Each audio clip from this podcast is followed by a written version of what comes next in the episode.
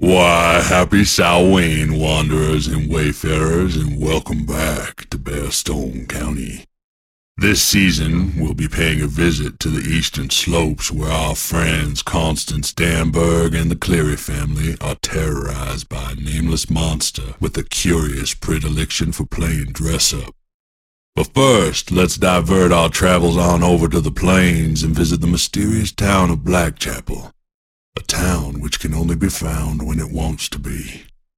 As always, this show contains explicit language and graphic content of all kinds and is not suitable for sensitive listeners or anyone under the age of 18. Listener discretion is highly advised.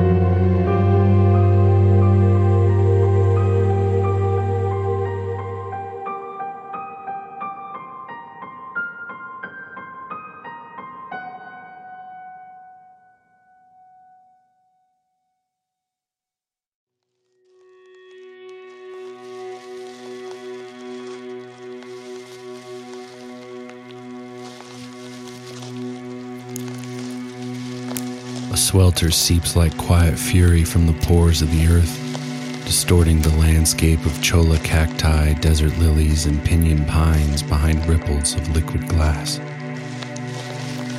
He feels the waves crawl over his skin and plunge into his nostrils, scrambling his sparse thoughts focused only on the next step, the next empty gasp.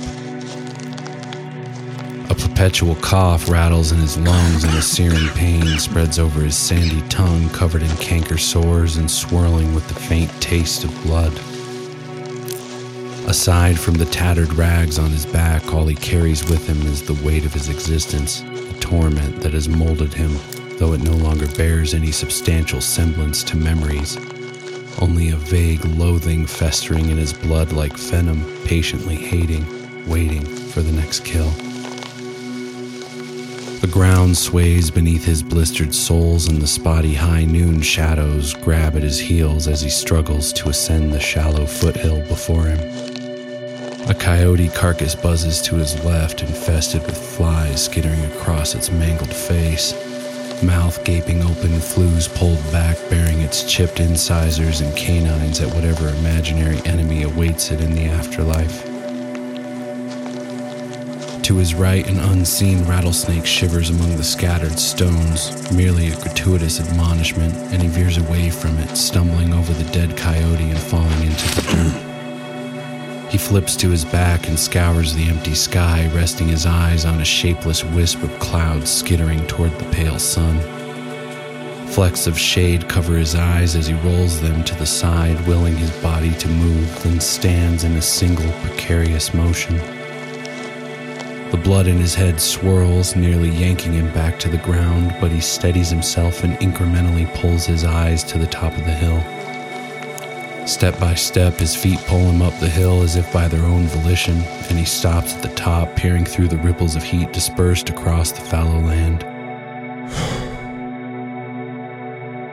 A mile or so to the northeast, he spots a black spire breaching the waves, seemingly shrouded in shadows of an unseen source. Carefully, he begins traipsing down the hill toward the building in the distance. For the better part of two hours, he stumbles through the thicket, swaying heavily in the imaginary breeze, his brain swimming inside of his skull, soaked with a layer of grimy sweat. Desultory carcasses blanket the ground, all in various phases of decomposition, littering the landscape in a violent cacophony of flies, swelling in his head, bursting through his pores and trickling over his sunburned hands in sweat strands reeking of salt and the fetor of fetulence. Buildings, scattered and arbitrary at first, sprout from the ground as he approaches, but when he continues, they shift, reorganizing themselves in the neat rows of a town well established and populated by all accounts. After five more minutes of walking, or what could have been an hour, a wrought iron sign hangs above him. Though it only seems like aimless etchings to his illiterate eyes, he knows all too well the gossip that surrounds the town of Blackchapel, an accursed place that can only be found when it wants to be. A viscous silence seeps from the town's veins, pressing down on his already hunched shoulders as he trudges down the main road. It's then that he feels a shade hanging over him. And as his eyes rove over the town, he sees that it isn't just him, but the town in its entirety enveloped in a languid gray. Curtains flutter in the windows of each building as he passes, and he looks over to see a face peeking just above the window frame of a small house. He sways and attempts to wave, managing to pull a faint hello from his hoarse throat. Hello? A figure creeps up from behind the face and places a hand on its shoulder, turning it away from the window and back into the house. Water. Please. The barrel of a double gauge shotgun slides through a crack in the front door, and he stops, raising his arms above his head as he slowly backs away. All right. He turns and continues down the main road, an orange and purple sky shining through the black shroud hanging over the town the sun well on its way below the horizon. He passes by a myriad of pristine shops, a post office, and a news printing shop, then stops in front of a vast building with a marquee sprawled across the front, empty aside from elegant etchings indicating its name, though he fails to read them. As he peers at the building, a faint yet distinct sound rises from behind the theater walls, he steps toward the building, closes his eyes, and presses his ears against the cloudy glass door.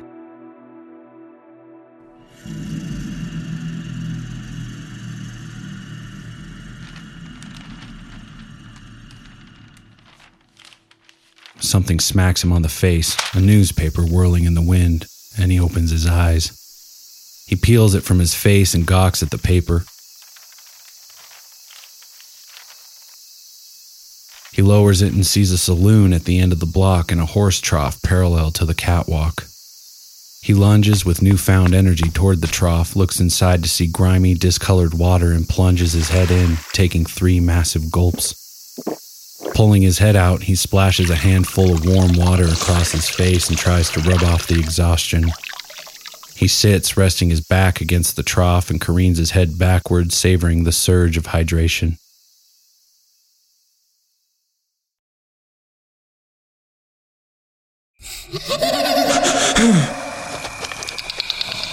He finds the world well into the night hours, the moon an infectious jaundice orb brewing just above the horizon.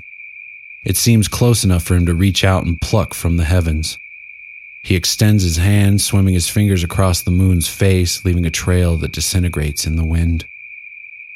When he lowers his hand, he sees a woman walking across the street, garbed in a shredded lace cloak, cradling a baby in her arms.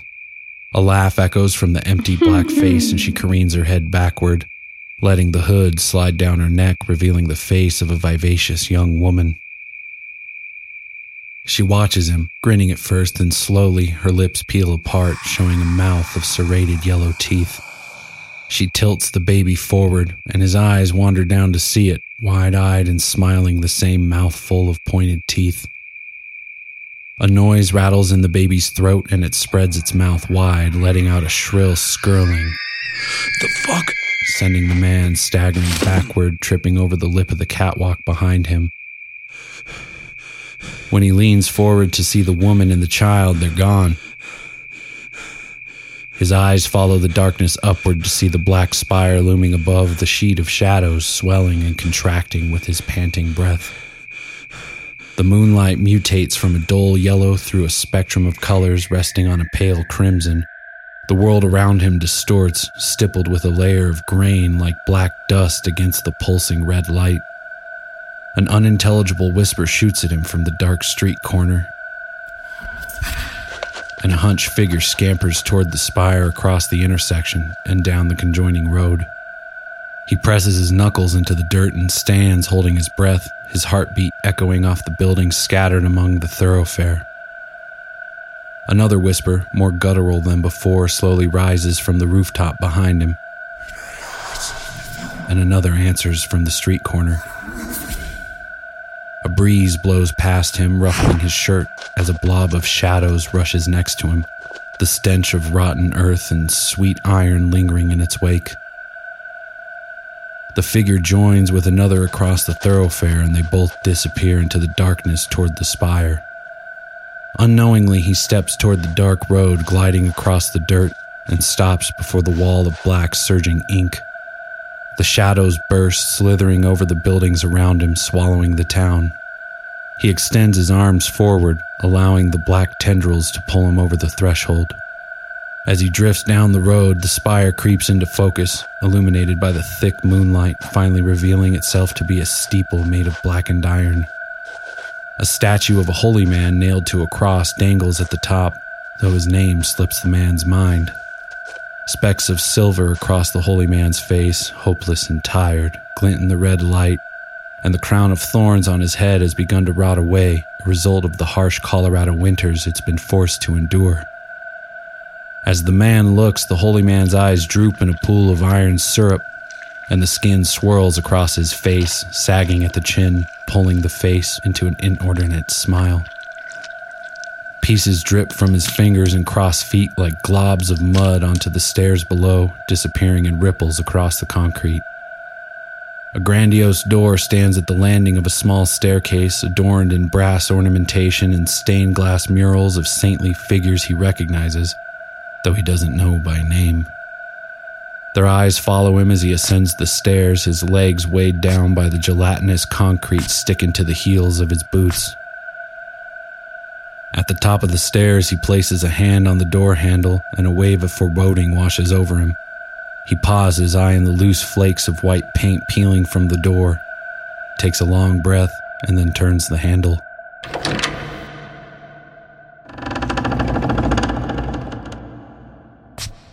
Inside, scattered pillars of moonlight stab through holes in the roofing, illuminating sparse pews and sections of the aisle.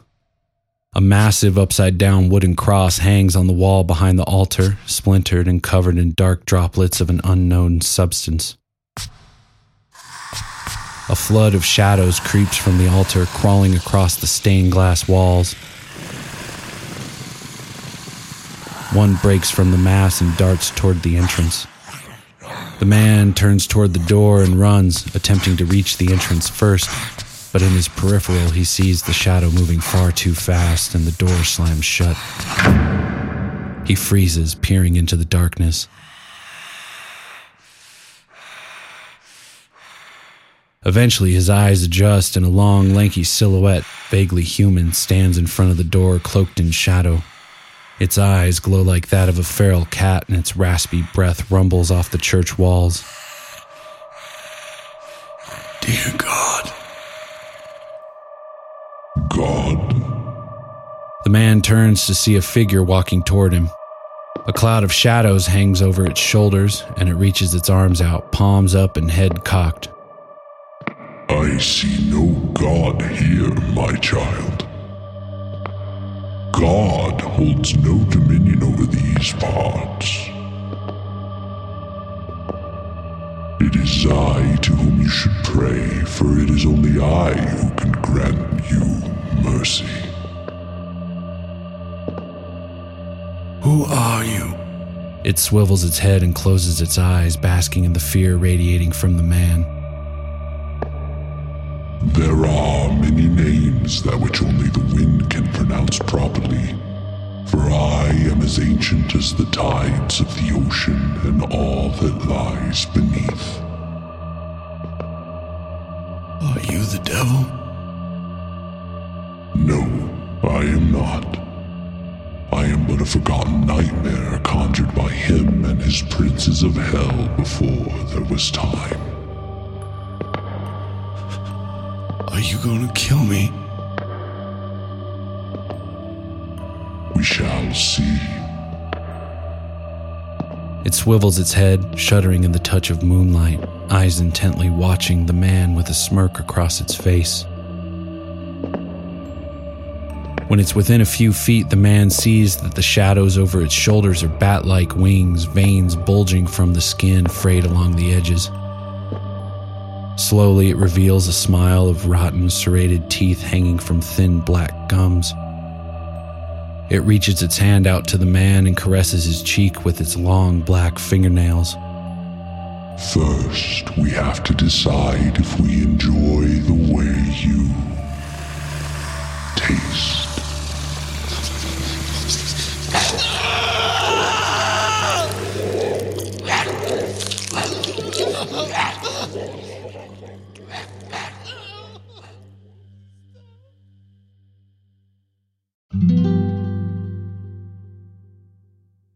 This episode of Bearstone County was written, produced, performed, and scored by Luke Mott. Sound designed by Vera Mott. and Luke Mott. All third party sound effects are credited in the show notes. We will be back soon with our eight episode arc, The Incident at Cleary Farm, in the very near future and look forward to its release. So stay tuned. Happy Halloween. And thank you for listening.